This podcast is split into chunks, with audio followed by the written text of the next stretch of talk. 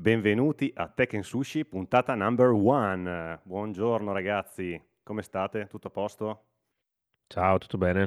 Tutto bene, tutto bene, carichissimi. Siete in forma? Siete in forma? Oggi siamo tutti molto molto carichi. E oggi è una puntata speciale per noi perché è la puntata numero uno della seconda stagione, è veramente la prima puntata della seconda stagione e mm, volevamo inaugurare questa stagione con una, una novità, vi abbiamo parlato nelle ultime puntate che eh, insomma, della, della, nostra volontà di aumentare un po' il livello di qualità anche del podcast, ma anche di variare un po' rispetto ai format che abbiamo utilizzato nel passato. E quindi oggi, oggi novità, novità. Spoileriamo? Siamo pronti, siamo pronti vai, vai, vai, Non so se siamo pronti, in realtà oggi... Beh, penso che sarà nel titolo, eh, però nel dubbio. Vai, spoiler. Mm, potrebbe, potrebbe essere nel titolo, però va bene. Vai, vai. Eh, vabbè, dai. Oggi, per la prima volta, Tekken Sushi ha un ospite. Benvenuto a Jacopo. Ciao Jacopo. Ciao a tutti, ciao a tutti. E là. Come state? Bene, bene. bene. Noi siamo Malissimo. in grandissima forma. Quando c'è Tekken Sushi siamo, siamo veramente carichi. Benvenuto e... in questa gabbia di matti che è Tekken non... Sushi. Non so come ne uscirai. Accomodati pure sul nostro divanetto virtuale. È molto comodo. Molto eh... comodo. Allora, vi sarete tutti accorti che la, la nostra sigla oggi ha qualche piccola differenza rispetto al solito, ha subito qualche variazione retro gaming 8-bit NES. E perché? Perché il nostro ospite di oggi il nostro ospite di oggi è un Vai. Game developer, devo dirlo io. Vai, dillo tu. No, Sono dai. un game developer, in realtà è un, un game, game developer. Programmer un game programmer, quindi oggi abbiamo voluto affrontare diciamo, il, il, tema, fare una chiacchierata nel nostro salottino virtuale eh, sul, sulla parte del gaming, perché comunque siamo molto appassionati e abbiamo deciso di chiamare un ospite che si occupa appunto di programmare videogame. E in quale modo, in quale forma, in quale, diciamo, in quali parti dei videogame, ne parleremo sicuramente nel, nel, nel, corso della puntata. Magari Jacopo ci puoi fare un po' un brief di chi sei, cosa fai, da dove vieni e perché sei qui. perché gli abbiamo rotto le scatole, quello sicuro. Sì, esatto. Sì, se no non sarei qui. Allora, io sono, sono Jacopo, sono, come detto, un game programmer da tre anni, lavoro in Milestone a Milano. Prima di essere rinato come game programmer ero uno grigio programmatore di una generica azienda di consulenza per altri quattro e prima ancora ho fatto una normalissima università di informatica, non ingegneria informatica. Bravo, specifica bene, bravo, come questi due ingegneri qua. Aumenta, aumenta la diatriba ingegneria informatica contro informatica. Adesso che non sarà mai spenta. No, no, è solo benzina sul fuoco. Il problema è che adesso siamo due contro due, quindi Berto è molto... Come? Pareggio, ah, siamo in pareggio. Ho, appostato, ah, sì, sì, ho appoggiato il ferro sulla scrivania. Aiuto. Eh, sono un po' spaventato da questa cosa. Bene, quindi eh, hai un background sicuramente di informatico, ehm, hai deciso comunque di, di abbracciare il, il mondo del, dei videogiochi dal punto di vista tecnico, quindi come ha detto ai lavori dietro le quinte. E, ehm, ci racconti un po' magari di cosa ti occupi in particolare, qual è, quali sono tua, la tua routine, diciamo comunque quali sono i, ehm, le parti dei videogiochi o la parte dei, dello sviluppo che è un po' il tuo punto forte magari e di cosa ti occupi in generale? Volentieri. Allora, io come ho detto sono game programmer, quindi mi occupo di programmazione di codice. Eh, in particolare mi occupo di UI logic, di game logic, quindi tendenzialmente logica di gioco e UI, quindi dal bottone di acquisto oggetto che non è cliccabile se non è abbastanza monete e qui so che tutto il mondo inizia, eh, improvvisamente mi vorrà male, a quando per esempio eh, il personaggio aumenta di livello e quindi ha nuove caratteristiche, nuovi punti da spendere nelle abilità, oppure ottiene una ricompensa e aumentano i suoi soldi, tutto quello che concerne il, um, la rappresentazione logica dello stato del gioco più o meno mi compete. Mi compete anche la gestione, dato che in Milestone eh, c'è una grande componente di condivisione di contenuti generati da utente, quindi gli utenti possono colorare i loro, i loro veicoli, possono creare nuove piste e condividerle e giocarle tra, tra di loro. Un'altra, eh, un'altra, mia area di expertise è sicuramente la gestione dei dati generati dagli utenti, la loro condivisione, rispettare le scelte dell'utente di non vedere certi tipi di dato e... oppure mm-hmm. di poterli ordinare barra cercare in un certo modo e mi occupo anche di, della funzionalità dei DLC che vengono acquistati okay. e sbloccano nuovo contenuto. Eh, ho parlato solo io fino adesso, lascio parlare i miei, i miei colleghi, dai, ragazzi. Beh, Fate sei qualche... Il nostro, sei tu il nostro host, però no. In... Io sono l'host, ma... Berto, Vai. buttati, buttati Bravo. No, volevo chiedere a Jacopo un attimo di spiegarci un po' meglio cos'è Milestone, nel senso io me la ricordo anche, cioè, quando ero piccolo già giocavo a dei giochi della Milestone, se non ricordo male, uno di Rally per esempio, e ti volevo chiedere un po' di spiegarci in generale se sai la storia dell'azienda, quando è nata e soprattutto io vedo che siete specializzati in giochi di eh, macchine, quindi auto e, e moto. Sì, sì, sì. Beh, allora, per fortuna mi trovi preparato perché abbiamo ce- celebrato il 25 anniversario ecco, giusto l'anno okay. scorso. Milestone ha 26 Italia, anni. Eh? Eh sì, eh sì, sì, sì. Milestone è direi una delle aziende di gaming italiane più grosse. L'unico altro nome di una certa dimensione che mi è venuto in, um, nelle orecchie è, è 34 Big Things, che è di Torino e fa sempre gaming.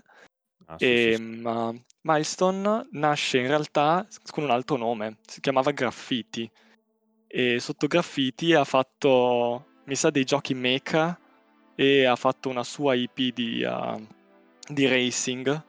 Eh, ai, ai, tempi in cui la, i videogiochi erano praticamente delle sprite che venivano renderizzate una sopra l'altra, quindi erano 2D e pixel art, difficilmente andavano a disegnare qualcosa. Sì, in Ma realtà come graffiti stiamo parlando di giochi mh, DOS comunque, eh? DOS o SNES, non mi ricordo. Ah, io non ero nato all'epoca, quindi sì, sì, nel no, senso ma... ero nato ma non, non, giocavo, eccetera, quindi per me è stato è sempre un po' nuvoloso quella, quell'epoca di gaming, purtroppo, non l'ho mai recuperata bene. Quindi sì, immagino DOS, SNES. SNES non credo, in realtà penso più DOS. Ok. Perché comunque erano piccini e probabilmente recuperare dev kit di, di, che so, dall'altra parte del mondo forse per loro era difficile. Mi trovi impreparato però, è eh, qui potrei dire delle castorie. No, no, ma non preoccuparti. Eh. Io adesso vado su Wikipedia e ci guardo. Esatto, bravo, esatto. No, è, una, è una certa, si sono uniti con il loro publisher e hanno dato vita a Milestone e hanno basato la loro, eh, la loro carriera praticamente su forti IP come MotoGP, eh, Motocross, Supercross e recentemente, relativamente recentemente, con le loro IP proprietarie come Ride. Ok. Eh, sì, si specializzano in, in, giochi di racing e ovviamente hanno eh, prima avevano un loro engine proprietario, anzi avevamo un nostro engine proprietario per, prima di passare ad Unreal e comunque abbiamo specializzato un po' Unreal per uh, gestirlo al meglio per quello che ci interessa, cioè fare giochi che vadano veloci. Ottimo, bello. figo. Ottimo, bello, bello. bello. Stiamo eh, parlando di tutte le, piatta- tutte le, piattaforme, io anticipo una domanda così al volo. Cioè. Volentieri, allora noi principalmente eh, pubblichiamo per PC, eh, PS4, PS5, Xbox One, Xbox Series X, eh, recentemente abbiamo Switch e abbiamo, pubblichiamo anche per piattaforme di... Um, cloud gaming Luna e RIP Stadia finché non ci ha abbandonato. okay. Quindi non avete ancora abbandonato diciamo la vecchia generazione delle console. Anche eh, almeno per quelli, i, i, giochi che finora sono usciti per uh, le vecchie generazioni sicuramente li, supporter, li supporteranno, quelli che arriveranno in futuro non lo so. Non si sa, non si sa. Non okay. si sa. Non sono neanche perché io non sono un console gamer, quindi non so neanche quando effettivamente una PS4 o una Xbox One diventino effettivamente obsolete. Ma io, dipende io più ricordo... dal mercato in realtà. Sì, esatto. Sì. Però dipende dal mercato, ma dipende anche dalla, dalla console come riesce a essere sfruttata. Perché io mi ricordo che la PlayStation 2, prima di diventare veramente obsoleta, ci aveva messo tantissimo tempo, quasi dieci anni. Quindi era Eh, diventata perché, proprio. Perché ne avevano vendute 120 milioni, così come la PS4. Sì, ma poi era una piattaforma anche bene, hardware eh, molto, molto longeva e erano riusciti a fare delle cose che all'inizio non si sarebbero mai immaginati di riuscire a fare sul processore, su- sulla board della PlayStation 2. Cioè, penso a mm, giochi tipo, non so, anche ci sono dei, dei franchise eh, che l'hanno comunque fatta vivere all'infinito. Penso ai giochi di calcio, che comunque a livello Beh, grafico non è sì, che sono sì, sì. particolarmente tosti da, da fare, da far girare. Poi c'erano, è stato il periodo d'oro di, eh, come si chiama, Guitar Hero, Rock, eh, Rock Band, eh, tutti quei giochi lì di simulazione di musica, che anche quelli lì hanno tirato fortissimo. eh, quindi vedremo, vedremo quale sarà il- la longevità di, queste- di questa console. Io la mia PlayStation 4 ce l'ho ancora in sala, attaccata alla TV, e non mi molla, quindi me la tengo. Non cambi.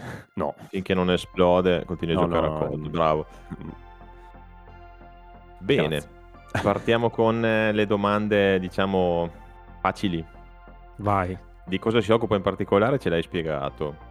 Io ti volevo chiedere un po' da profano qual è la, la giornata tipo di uno sviluppatore di videogiochi. Tu ti svegli, dici ok, faccio colazione, devo andare in ufficio, cosa faccio oggi? Allora, eh, la giornata tipo in realtà ti stupirà sapere è, è una normalissima giornata d'ufficio. O meglio, allora io qui faccio un passo indietro. Io mi sono definito game programmer invece che game developer. Ora qui entro un po' nella- nel mio credo personale, quindi quello che dico potrebbe essere smentito da qualsiasi persona. Io personalmente eh, ritengo che game developer e game programmer siano due figure diverse e dipenda molto da di cosa si occupa una persona. Un developer, se- per come la vedo io, è una persona che si occupa dello sviluppo in generale del videogioco, quindi può essere un programmatore e artista e designer e market, eh, marketing manager che so io. Mentre il game programmer si occupa specificatamente di programmazione, quindi cosa ti aspetti che faccia un game programmer? Programmerà.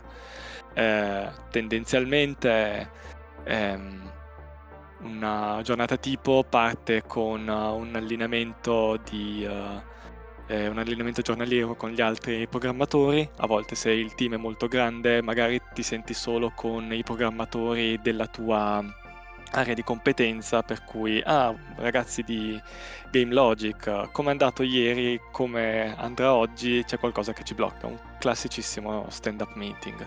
Mhm. Poi eh, c'è una. Poi basta, a seconda del momento di sviluppo, la giornata può essere distribu- distribuita in modo diverso da- tra debug e sviluppo di nuove feature. Tendenzialmente un programmatore neanche troppo. Cioè, neanche troppo avanti nella, nella sua carriera si trova già a dover interagire con altri reparti come design tendenzialmente o art a seconda di, eh, su cosa lavora. Magari se sei un programmatore di gameplay in un gioco fortemente basato sulla fisica come un gioco di racing, ti interfacci tanto anche con eh, ragazzi di fisica di engine che lavorano su come la fisica viene implementata nell'engine, se per caso ci sono problemi eh, nella gestione per esempio delle collisioni o delle performance. Oppure a livello appunto di UI logic, di game logic, ti interfacci con design per discutere di problemi o eh, soluzioni relative a ma come gestiamo questa pagina, come gestiamo questo, questa interazione utente, come gestiamo questo flusso. Mm, Quindi c'è e- un'interazione molto forte tra i team, eh, Sì, come, sì, come è sì. giusto che sia in un, quando si cerca di... Sì. Beh, beh, penso che sia eh, fisiologico, nel senso che nel momento in cui devi sviluppare un software così complesso, che ha delle mh, sfaccettature anche così diverse, eh, è importante che ci sia un flusso di informazioni continuo tra i team. Quindi comunque voi adottate, mh, lavorate con Agile, quindi con gli sprint, eh, fate, vi organizzate in questo modo, oppure è più una programmazione che segue il ciclo di vita anche magari dettato dai dai, dai grafici, dai designer, come cioè anche questa cosa qua mi interessa, cioè avete un, un ritmo abbastanza serrato come potrebbe essere lo sviluppo di un software classico oppure proprio perché l'obiettivo è quello di rilasciare un videogioco che ha una parte creativa molto, eh, come dire, molto pervasiva, no? È importante la parte creativa, cioè se devo rilasciare una routine per fare girare una batch su un ERP dentro un, un cliente, ho detto delle buzzword, ma per dire se devo Parla rilasciare... bene Gabbro, non dire le parolacce. Se devo far girare un processo automatizzato per scaricare dei dati dalla base dati che serve a registrare le vendite all'interno della mia azienda. Basta, fermati, Bravo, fermati. bravo.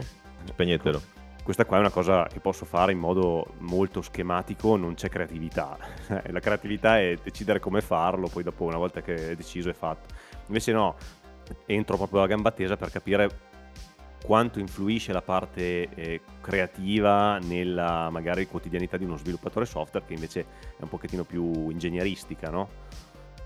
Dipende dal- dalla, dalla visione artistica della- dell'azienda. Noi tendenzialmente facciamo giochi abbastanza, lo dico per autocritica, simili tra loro, quindi eh, non c'è, cioè, c'è una ricerca artistica, c'è una ricerca di, eh, ehm, come dire, evolvere l'esperienza utente, aggiornarla, renderla fresca, renderla piacevole, ma non non abbiamo sicuramente una, una visione che potrebbe avere un Kojima, per esempio. Quindi Certo, assolutamente certo, c'è, certo. una, c'è una volontà artistica, però te- partiamo tendenzialmente sapendo che cosa andremo a fare e quindi non, non ci sono tendenzialmente grandi, grandi ritardi. Si vede anche dal fatto che tendenzialmente noi annunciamo una data di rilascio e quella è.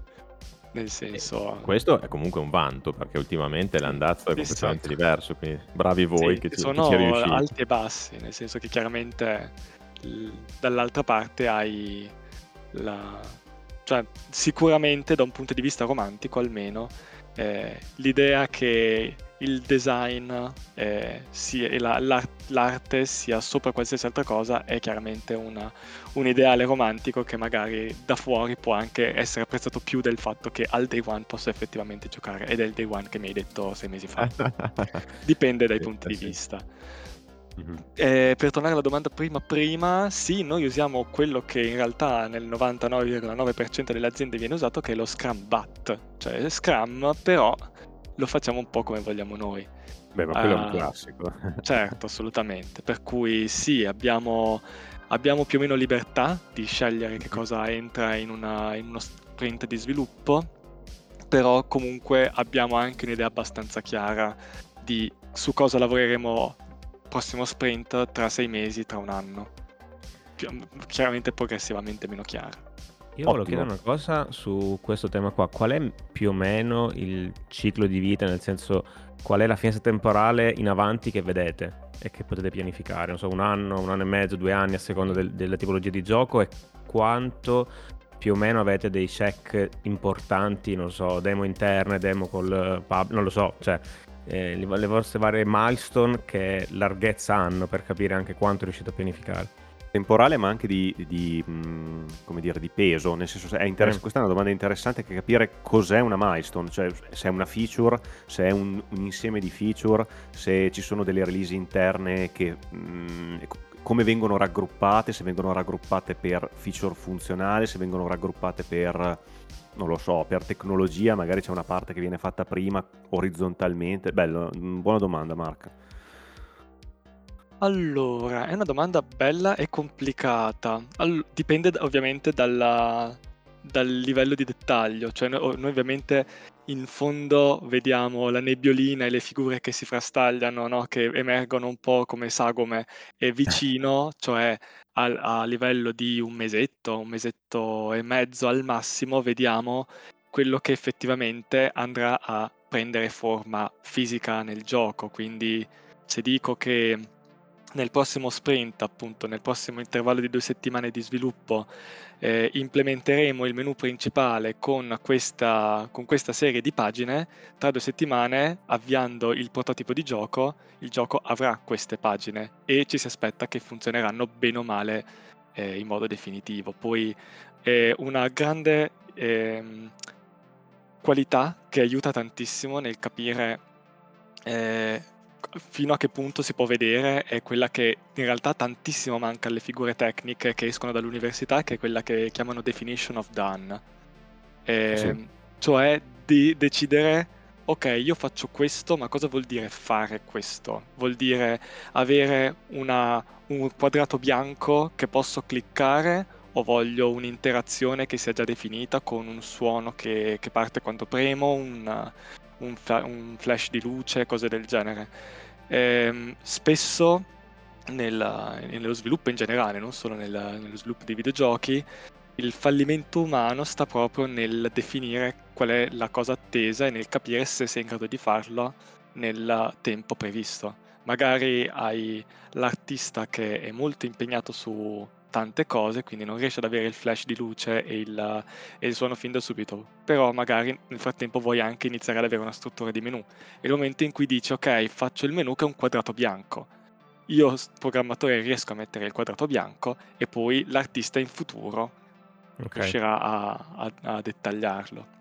Quindi eh, sicuramente la, la visione a, a breve termine vede un mesetto circa ed è molto dipendente un po' dalla eh, strada che si vuole prendere e un po' eh, dalla disponibilità ovviamente de- delle figure e della visione artistica, che comunque è sempre in completo, in, in continua evoluzione. Certo. Ehm, l'altra cosa era su... No, magari eh, anche ah, quali sono le so- milestone? Esatto, sì. Sì, E esatto. dunque, tendenzialmente si lavora per gradi incrementali. Allora, le mai sono ad alto livello, procedono per gradi incrementali di livello di dettaglio. Che so, in un, Ok. in un ipotetico gioco di, di racing, questo vale per qualsiasi game development, che eh, si sviluppo di videogiochi, anche un indie per esempio, all'inizio fa un proof of concept, fa una first playable dove viene implementato il core loop del gioco, core, con core loop si intende il, il, l'insieme minimo di azioni che compongono il ritmo di gioco. Ad esempio in un gioco di racing può essere eh, fai la corsa, ottieni il premio, potenzia la moto. Okay. O in un uh, gioco di ruolo può essere fai il dungeon, ottieni il bottino e migliora l'equipaggiamento. Eh, per una, una, sorta di, una sorta di piccolo, diciamo, ehm, una frazione del gioco che Il, il rappresenta una nocciolo de- in- eh, indivisibile, quello s- cos- Ok, senza il quale il gioco non esiste. Tutto il resto è abbellimento, tutto il resto è, è- è ok. estetica. Però se questo, se il core loop del, del gioco non è divertente, c'è qualcosa che non va. E, il- l'indie developer di successo soprattutto, ma anche il- l'azienda eh, ben consolidata, non può fare meno di questa cosa. Per cui si parte sempre da facciamo il minimo indispensabile per capire come, come si sente il gioco sotto a- al joystick. È divertente? E spinge ad essere giocato? Sì, no. Se no, c'è da ripensare. E questo probabilmente è il momento in cui il gioco può avere ritardi. Se comunque a livello di eh, lungimiranza e pianificazione si fa tutto bene, perché le, le stime di eh, rilascio di un gioco sono anche potenzialmente sensate, ma se l'idea di base non funziona e magari soprattutto se te ne accorgi tardi che l'idea di base non funziona è solo perso del tempo. Devi reiterare sul core loop finché non convince. E questa è la Poi prima milestone, sono... diciamo. Sì, Quest- questa sì, è la sì. milestone più importante, quindi questa qua è quella a cui viene data la priorità massima quando si parte con lo sviluppo di un videogioco. Successivamente si va per iterazioni qualitative, diciamo, ehm, di qualitative e di eh, sì, per esempio Hot Wheels, che è il franchise su cui ho passato più tempo, eh, spinge molto sulla- sul collezionismo. Per cui una volta che Ok. vedi che è divertente collezionare 5 macchinine, ne fai 150. Però sai già che è divertente collezionare 5 macchinine, sarà poi questione di bilanciamento di- dell'economia capire se sarà ancora divertente collezionarne 150, ma il core loop è quello. È semplicemente fare le- i modelli, animarli e dargli suono e fisica oppure appunto creare il menu, creare le interazioni utente, creare il, le piste su cui i giocatori corrono e creare modalità di gioco nuove, che potrebbero anche essere più o meno divertenti, ma comunque nulla tolgono al core loop principale. Quindi tendenzialmente Figo, poi una volta figo. che sei abbastanza pronto, inizia anche, eh, iniziano anche fasi pesanti di quality assurance per verificare che il gioco ok sia divertente ma funzioni, non crashi, non, non, eh, vada a 2 fps e così via.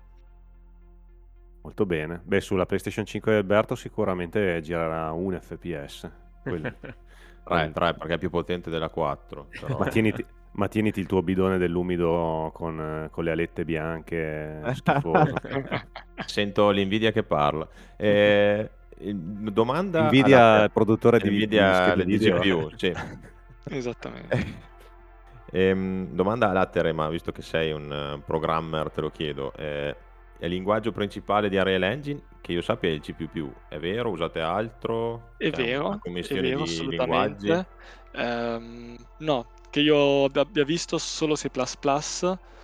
Ehm, non escludo che qualcuno tipo possa anche aver creato dei plugin per rendere scriptabili i pezzi di gioco in, eh, che so, Python, Lua, altri ok. linguaggi di programmazione che magari eh, us- vengono integrati nella Real Engine tramite interfacce. Non è detto che, cioè non escludo che sia così.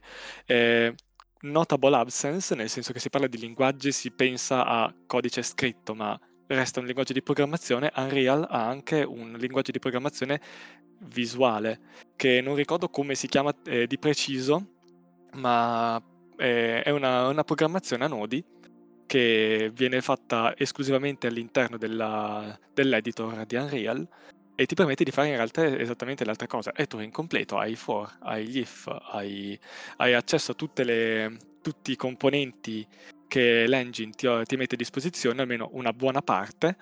Il lato positivo è che questo rende possibili limitate eh, espressioni di programmazione anche da parte di non tecnici, da gente che non sa programmare, tendenzialmente designer, artist, e UI, e audio. Blueprint E- Visual Scripting. Blueprint, chiama. esatto, esattamente. Il lato negativo è interpretato, per cui Ok. come Eh. i tecnici sapranno, se non- per i non tec- tecnici non le- lo spieghiamo, vuol dire che invece di essere un'istruzione di codice che viene eseguita internamente, deve essere prima letta, capita e poi eseguita, il che rende l'istruzione un po' più lenta. Quindi c'è gente che fa giochi, tra virgolette, grandi unicamente su Blueprint, chiaramente non è possibile quando hai a che fare con uh, grandi complessità di, uh, di texture, di, uh, eh, certo. di calcolo, eccetera. Perché stai sostanzialmente aggiungendo un layer di interpretazione al tuo stack, quindi chiaramente rallenta tutta poi l'output, certo. Chiaro? È come se invece di mandare un WhatsApp al tuo amico facessi una telefonata a sua madre perché lei lo, lo- glielo urli dalle scale. È bella, l'analogia è molto bella. No, urli dalle scale a suo zio che mandi un WhatsApp a suo nipote. Esatto. Che gli spieghi cosa, cosa deve scrivere e cosa è stato scritto. Aiuto. Va bene. Abbiamo Beh. una marea di domande, quindi Allora, andiamo, andiamo avanti. giusto per fare, per fare il mio ruolo correttamente, visto che siamo, abbiamo, come dire, ci siamo affacciati al balcone della tecnologia e del- della programmazione, direi di fare una bella carrellata di curiosità e domande su quanto riguarda, per quanto riguarda la parte tecnologica, no? Quindi programmazione, tecnologia, eh, io vi- vedo un- una marea di domande nei nostri appunti, ma a questo punto vi lascio, vi lascio libera- libertà di farne, poi ne faccio un paio anch'io, dai. Chi va? Eh, Vado io, vai tu, vai tu. Vai, vai, vai, vai tu, vai tu. Vai, vai. Vado- Beh, allora la faccio io. No, No, io ce no, no, no, ne non ho la puoi una, fare. ne ho una in canna da quando ci siamo sentiti vai, mezz'ora fa. vai, deliziaci. No, quello che volevo chiedere chiaramente, essendo sempre io in un dramma continuo, passando tra PC e console, è che vedo che ultimamente comunque i giochi per console sono più ottimizzati, ma sappiamo anche perché, nel senso a, a livello di hardware ce n'è uno, devi ottimizzare su quello e altro. E secondo te, tu vedi una via di uscita a breve termine sul fatto che magari i giochi particolarmente sviluppati soprattutto sulla Real Engine, ho visto la Real Engine 4 che ha problemi di compilazione shader, che praticamente tu installi il gioco su PC e ti, ti va a scatti per un po' intanto che compila gli shader e ce ne sono, ne sono usciti tanti di questo tipo e quindi comunque ricevono anche delle recensioni abbastanza negative per questo. Vedi una via d'uscita a breve termine sul fatto dell'evoluzione di, del PC porting, diciamo, da, da, console a PC e sul fatto che migliorino le cose, miglioreranno le cose o vedi comunque un problema di fondo che sarà difficile da risolvere? Adesso non so, magari se avete già modo di, di lavorare anche sulla Real Engine 5, visto già dei miglioramenti, visto cose che solo gli addetti ai lavori ovviamente possono vedere. Allora, qui sono fuori dalla mia comfort zone, nel senso che io lato performance, lato grafica, grafica, non sono, non lavoro tantissimo, però posso andare un po' a logica e un po' da quello che sento dai miei colleghi. C'è un problema di fondo, il problema di fondo tendenzialmente è che, come hai giustamente detto tu, l'hardware della PlayStation 5 è uno, l'hardware del PC sono tanti. Puoi trovarti davanti il tizio che monta un dual core e 8 GB di RAM e lì, vabbè, ti aspetti che il gioco vada lento e vada in, uh, in buffering continuo. Uh, allora, console port, cioè PC porting da console, per come la vedo io, è un po' un termine improprio, nel senso che almeno per come abbia- lavoriamo noi, tutte le piattaforme vengono sviluppate insieme. Quindi okay. si guarda tutto insieme, la, per, per, la performance del, dei PC e la performance delle console. Um, quello che è vero però è che oh, un PC abbastanza potente non ha problemi a gestire una, un gioco, mentre se una PlayStation 5 ha problemi a gestire un gioco, tutte le PlayStation 5 hanno problemi a gestire un gioco. Quindi sicuramente c'è una, eh, eh, un occhio di riguardo per le console, perché chiaramente sono quelle che hanno dei limiti un po' più stringenti. Eh, per quanto riguarda il PC, un'altra grande cosa è il fatto che, me ne parlavi già in, in macchina, se hai, soprattutto se hai un PC non particolarmente performante, ci si aspetta che tu eh, lo, cioè, cambi le configurazioni in modo che il gioco giri alla corretta, eh, al corretto compromesso tra ehm, performance e qualità grafica che ti permetta di giocarlo tranquillamente. Io poi onestamente non ho mai avuto grossi problemi, non gioco giochi recentissimi, lo ammetto, però ho un computer che mi sono assemblato 6-7 anni fa e senza mai cambiare setting gioco quello che voglio senza particolari problemi. Quindi non so. Ok, forse... non hai installato The Callisto Protocol o i giochi insomma un po' più recenti, secondo me, nel senso, eh, più che altro, In sì, no, infatti... già con The Witcher 3 probabilmente dovrei andare un po' a, che so, per esempio, eh, fare, fare, attenzione che Chrome sia chiuso quando avvio il gioco. sì, sì, sì. Però... sì, sì, diciamo che ultimamente si vede questa cosa, i giochi su console escono, girano, a parte Cyberpunk che è un caso particolare, però metti, prendi un gioco, che ne so, Immortals o Vevium, insomma, alcuni giochi usciti con la Real Engine 5, anche Fortnite, che è sulla Real Engine 5, su console ben ottimizzato, gira con anche ray tracing, quello che vuoi. Su PC c'è qualche problema in più. È chiaro che appunto è un discorso di hardware in sé, è ok.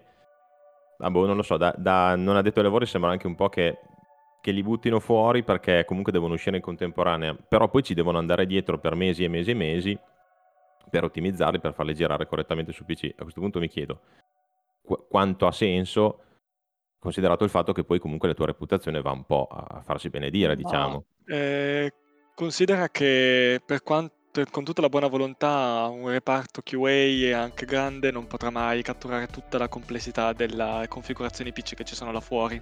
Per sì, cui tizio sì, con questa particolare scheda grafica e questa limitazione di uh, RAM e questo magari antivirus particolare, puff.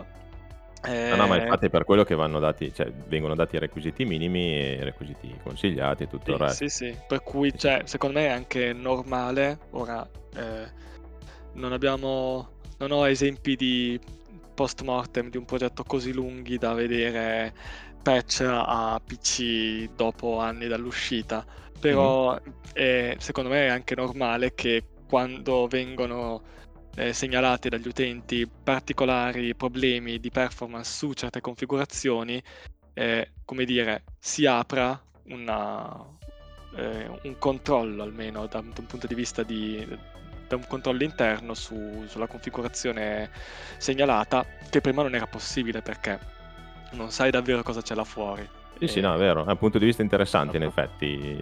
Lo, lo pubblico su PC e, e basta, fatemi sapere, funziona. No, beh, R- cioè, rispetto... su PC testandolo con una esatto. serie di, di, uh, rispetto ai requisiti test, minimi, uh, minimi esatto. consigliati, eccetera. Certo, certo. Poi, certo. insomma, c'è sempre... Com- vabbè, è difficile che uno abbia la PlayStation 5 moddata in modo che abbia Beh, sì, 4 sì, giga di RAM in meno. Quindi... Sì, sì, è, è, impossibile. È una cosa e anche se ce l'avesse sarebbe un problema suo. Nel senso, cioè, come hai fatto? fatto Spiegaci come hai fatto. Esatto. Va bene, insomma, mi hai chiarito il fatto che comprerò giochi per console e poi dopo un anno su PC. Va bene, va bene, grazie. Dai, vado io, vado io con una domanda che non potevo non fare io, questo, non posso non fare io. L'ho, anche, oh. l'ho anche evidenziata. Allora, ti, è arrivata, ti, è arrivata, la stecca da Microsoft questo mese? O... Eh, non posso parlare, scusa. Puoi parlare col mio legale. Dai, vai, no, a parte, a parte, gli scherzi, perché io ho sempre portato beh, un po' inevitabilmente notizie sul tema AI, ChatGPT, eccetera, eccetera, eccetera. Quindi la mia domanda è la seguente: dato che negli ultimi 12 mesi siamo stati tutti traumatizzati nel bene e nel male da tutti i rilasci, novità, news, buzzword, eccetera, eccetera. Nel vostro settore, quanto si sente l'impatto di questa AI generation che sembra essere nata oggi, ma che con questa notizie escono ogni giorno, rilasci? Come e quanto l'avete sentita voi? Mm. Si parla di AI generativa, quindi in particolare. Sì, mh, sì, sì, in particolare come Allora, diciamo, io... gli ultimi 12 mesi hanno cambiato qualcosa. Mm, mm, Diciamo che l'AI generativa è quella che è più Sì, pervasiva nel- nell'ambiente, cioè ne- anche allora, dal punto di vista proprio del, del rumore di sottofondo è quella più, perché l'AI eh, la parte di machine learning c'è sempre stata, eh, sono 25 anni che c'è, cioè non è una cosa, non è una novità. È, è l'AI generativa quella che ultimamente sta un po' picchiando, bussando alla porta di tutti, quindi dicevi scusami, ti ho interrotto. Sì, prego. Ehm, dunque, io non la vedo. Io non vedo effetti di AI generativa anche perché tendenzialmente viene usata in un contesto artistico, in un contesto creativo e associata alla AI generativa ci sono tutta una serie, come sicuramente saprete, forse gli ascoltatori sapranno, di uh, come dire, dilemmi etici nuovi, no? Un'AI generativa che prende spunto da un artista reale, quanto ha di suo, quanto, quanto zampino c'è nel programmatore, il programmatore è un artista, cosa va all'artista da cui è stata presa ispirazione, cose del genere. Se ne parlava in realtà non solo per l'AI generativa di immagini, ma anche per l'AI generativa di codice. GitHub Autopilot eh, ha fatto una, un po' un flop uh, mediatico quando si è, saputo che andava a leggere anche codici di GitHub privati, potenzialmente liccando codice che non ah, doveva sì, essere. Sicuramente. Eh, sì. eh, quindi eh, è sicuramente controversa al, al punto da eh, rendere qualsiasi entità un po' come dire conscia di quello che succede oggi una cosa su cui pensare due volte prima di adottarla. Quindi da un punto di vista ufficiale non la vedo eh, utilizzata, se non per, se non da, eh, anzi, aziende che magari hanno giochi molto vecchi, molto apprezzati, vedete i Final Fantasy, che la mm-hmm. usano semplicemente per dare nuova vita alla, alle, ai loro asset e eh, upscalarli in modo molto fedele, a volte con risultati ah. sorprendenti. Questo è ah, certo. una, sicuramente un modo, come dire, non harmful di, di gestire questa novità tecnologica.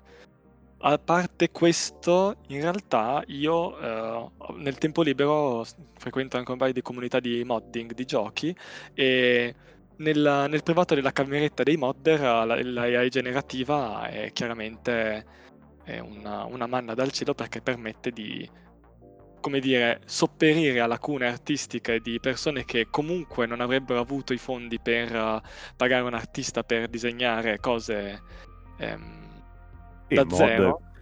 Modder, magari eh, anche qua diamo un po' di contesto. Certo. Modder so, le mod sono sostanzialmente delle, delle, boh, delle aggiunte di software, modifiche. modifiche da aggiungere a videogiochi in ambito PC al 99% eh, che mh, mm, sostanzialmente o aggiungono dei personaggi o degli oggetti oppure anche delle mappe, per esempio, dei giochi che sono basate sulla eh, creatività della community che, che, che le gestisce. Quindi dicevi in ambito modding comunque viene utilizzata pesantemente la parte di, di generazione. Per quello che vedo io almeno sì. Nel senso, okay, non, essendo, non, essendo, a scopo di lucro, essendo comunque piccole realtà che, ripeto, non, non fanno danno a un artista perché non potrebbero comunque permettersi di pagare un artista, dato che non ci sono soldi che girano, eh, mm-hmm. Sicuramente la possibilità di disegnare una cosa dando qualche prompt eh, aiuta tantissimo la...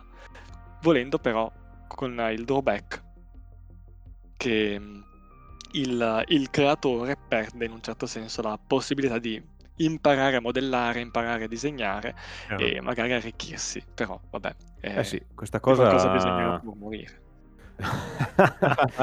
questo, è un ottimo, allora, questo è un ottimo punto di vista che condivido, eh, però effettivamente come dicevi prima dal punto di vista etico poi questa cosa porta a un progressivo, cioè, chiaramente le, sono due curve incrociate, una che cresce e una che scende, cioè la, più si usa l'IA generativa, eh, meno chiaramente gli artisti o chi potrebbe generare codice piuttosto che mh, mm, nuovi artefatti eh, diventa meno eh, protagonista, no? E quindi si impoverisce anche quella che è la capacità poi di, eh, di sviluppare cose nuove da parte degli artisti.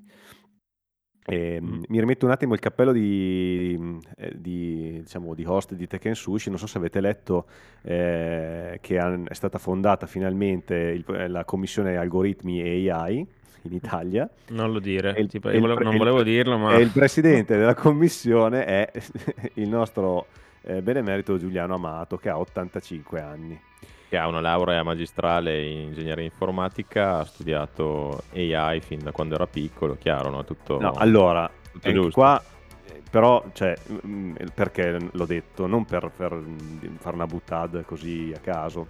Eh, se tu, voi fate il, l'analogo con quello che è successo nei, in UK, ehm, il, diciamo, il chairman della commissione AI, algoritmi così, è un ragazzo, un ragazzo, siamo ragazzi, siamo ragazzi di 38 anni, laureato in computer science, che ha fatto machine learning, è il fondatore di Songkick, che non so se conoscete che piattaforma è, che è un, tipo un aggregatore di concerti live, che è una piattaforma che è stata comprata poi dalla Warner qualche anno fa. Eh, e è una persona dell'industria, no? Però è molto tecnico. Quindi eh, la riflessione che facevo l'altro giorno, e la volevo portare anche poi qua nella puntata, è che ci vorrebbe una via di mezzo perché cioè, secondo me una persona come, come Amato, quanto, esulando un attimo dal suo ruolo politico, eh, è una persona che ha visto, cioè, ne ha viste di tutti i colori e che dal punto di vista etico magari potrebbe dare una, la sua visione anche su come dovrebbero essere controllate certe, certe tecnologie. Dall'altra parte, questo, questo, qua, diciamo, Ian Hogarth, quello inglese, magari è molto tecnico e ha una visione molto tecnologica, molto economica e, e molto poco etica quindi cioè, è, non, è, non, è, neanche semplice governare queste cose, però volevo buttare sul tavolo questa news, mi ha fatto un po' sorridere.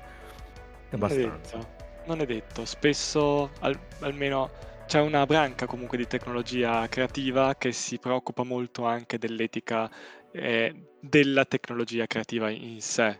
Eh, sicuramente conoscerete Bandcamp come certo. piattaforma ed è assolutamente secondo me una un mirabile esempio di come la tecnologia può essere distribuzione, essere moderna e contemporaneamente essere e promuovere etica. etica. Certo, sono d'accordo. Eh, sono esempi virtuosi che dobbiamo tenere sicuramente a mente perché sono quelli che dovrebbero essere un po' da faro per l'industria, anche per guidare uno sviluppo sostenibile e eticamente anche corretto delle, delle tecnologie e delle piattaforme. Quindi benvenga. Ok, molto interessante. Io farei una domandina un po' più light. E... Ti volevo chiedere quali sono i tre videogiochi che ti hanno maggiormente influenzato sia per la tua formazione, chiamiamola videoludica, quindi i tuoi tre videogiochi preferiti, tenendo conto anche di cosa poi ti ha magari influenzato nel abbracciare la, eh, il il mondo del, del gaming come sviluppatore anche. Allora, io essendo un gemelli ho grande mm. fatica a rispondere a qual è il tuo X preferito. ah sì, questo mi mancava. Dici so un gioco che ti piace allora, uno ah, io te, te farei la lista della, della mia eh, libreria Steam e comunque ne avrei ancora da dire. Eh, ti dirò i tre che hanno più influenzato secondo la mia come dire, il mio rapporto tecnico, diciamo, con i giochi, okay. quelli che mi hanno, mm-hmm. diciamo, che mi hanno formato di più. Eh, il primo a, a livello eh, di ehm, cronologia è sicuramente Age of Empires 2. Ah, che wow. meraviglia. Che insomma, che bello. Alz- alziamo le mani.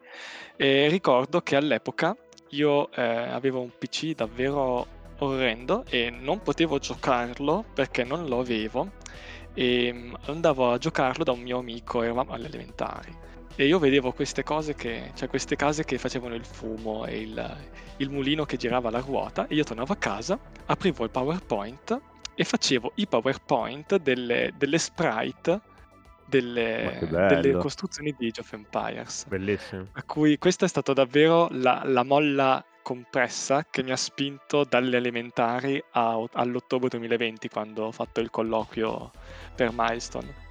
E, e di sicuro mi ha dato sicu- all'inizio come, come, dire, come base una, eh, grande, un grande interesse per il gioco come modalità di espressione artistica. No? Di, eh, a me è sempre piaciuto molto il city building aspect del, degli strategici e il, un po' l'idea di arrangiarsi con i mezzi che hai a disposizione, che insomma all'epoca era chiaramente molto più sentita di oggi quando non c'erano ancora tecnologie eh, mature.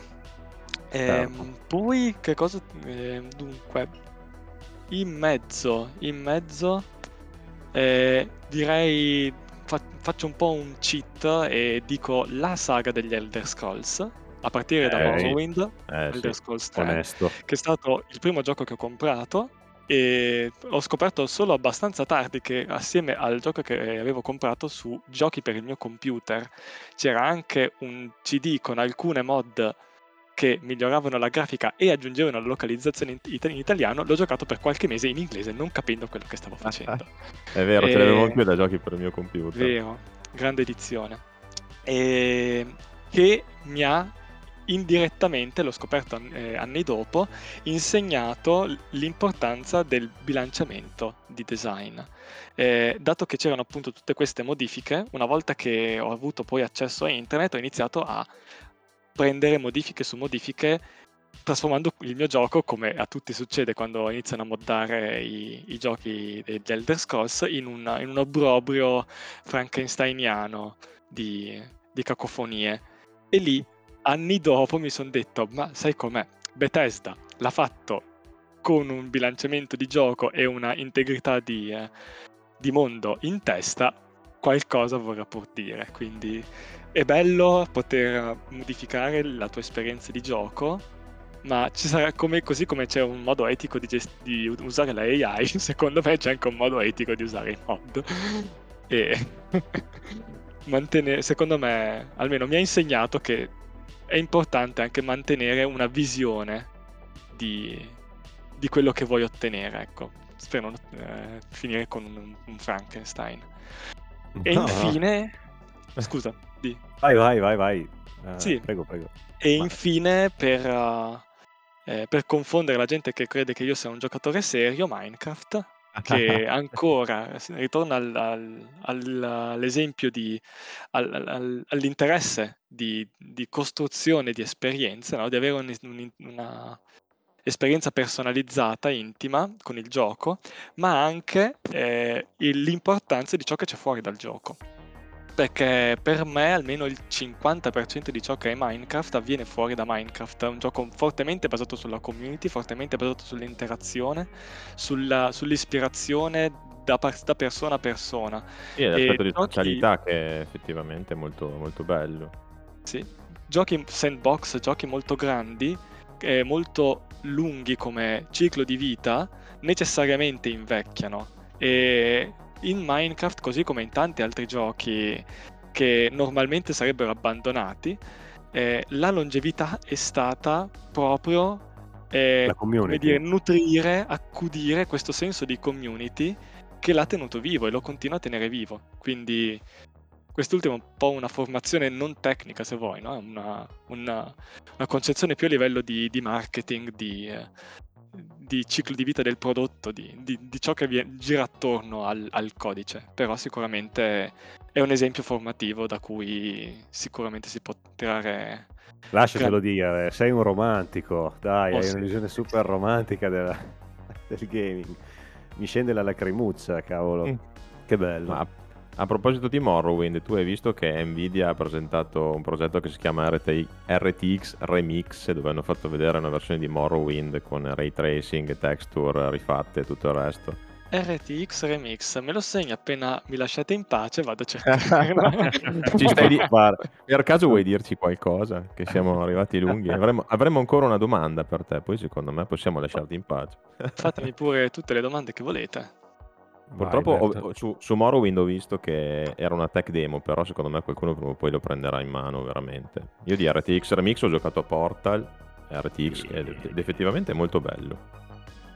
Beh, ma è, è una svolta incredibile. Sì, no, è, è, una- è una- un prodotto potentissimo, è un progetto veramente incredibile. Bravi, ogni tanto, oltre che a far pagare le schede video molto, troppo, tirano anche Eh, fuori delle cose lì di interessanti. parte devono pur Eh no, infatti, vedi che poi li reinvestono in queste cose qua. E per chiudere, dai, perché ormai siamo andati quasi verso l'oretta. Questa puntata è già oversize da almeno 5 minuti. Va bene Sì, eh, diciamo che ti vorremmo chiedere eh, qualche consiglio, eh, un classico, la classica domanda finale. Cosa consiglieresti a chi vuole intraprendere una carriera come la tua? Eh, questa è la domanda che avrei voluto sentire rispondere da un esperto Ecco, ecco. 10, 15, 20 anni fa.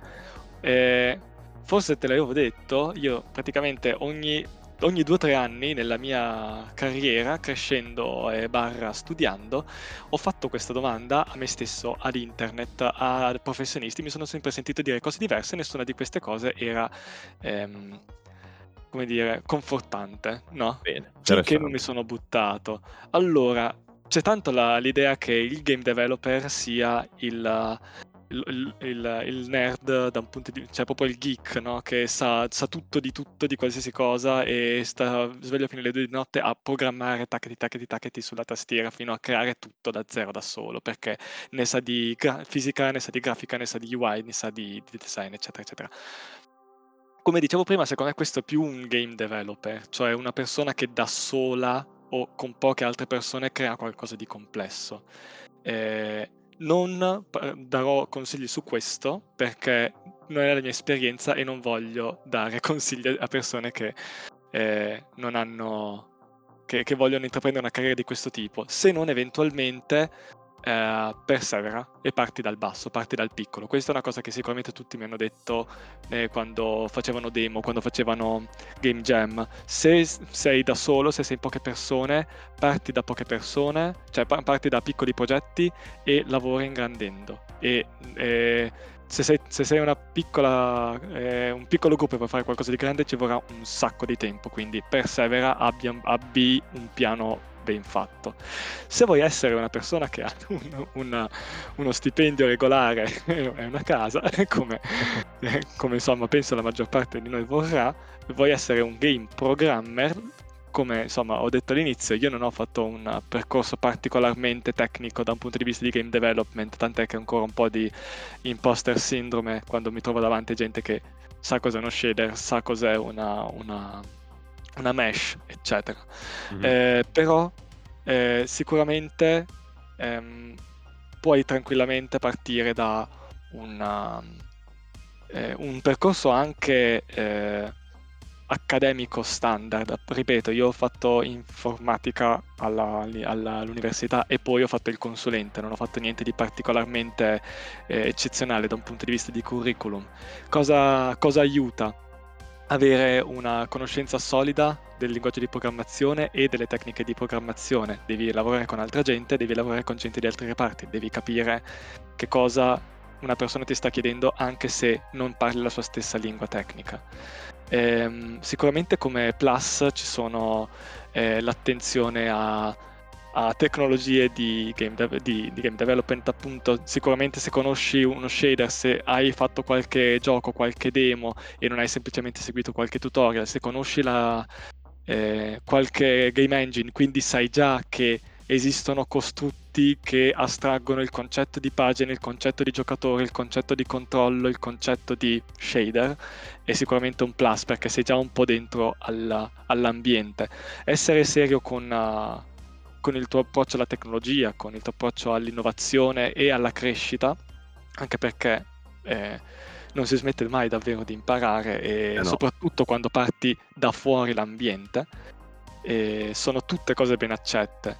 Poi, se vogliamo un percorso più specializzato, sicuramente certe accademie di game development sono particolarmente indicate, in particolare mi dicono che AIV, a Milano, a, a Accademia Italiana di Videogiochi, non vorrei eh, ricordare male il, l'acronimo, è buona Proviamo subito. di Chiedo, chiedo a ChatGPT, aspetta. E hanno un corso sulla Real Engine, mi sembra proprio specifico. Se sono potrebbe, loro. potrebbe. Poi ecco, la, ci sono fior, fior di tutorial eh, pagati o non su, mm-hmm. su engine, su specifici stili di gioco, eccetera.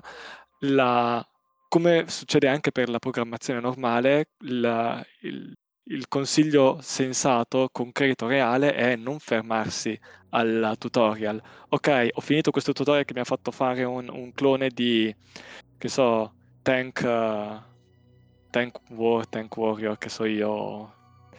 Eh, vabbè, o che so, eh, Tic Tac Toe, eh, Forza 4. Va okay. bene, ho finito il tutorial, lo rifaccio da zero di testa mia e cerco di applicare quello che ho imparato. Oppure ho finito Forza 4, se volessi fare Monopoly con le conoscenze che ho fatto con Forza 4, essere curiosi, essere propositivi e ritenersi responsabili della mh, tecnologia che, che viene, con cui viene a contatto.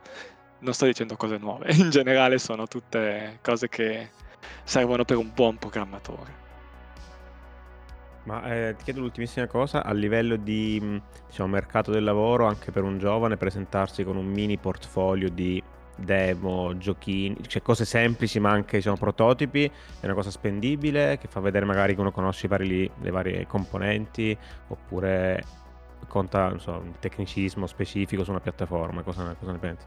Tecnicismo specifico su una piattaforma arriva fino a un certo punto. Okay. Il, uh, il, la demo di portfolio è secondo me utile per un programmatore, ma non indispensabile, quanto potrebbe essere per esempio per un designer.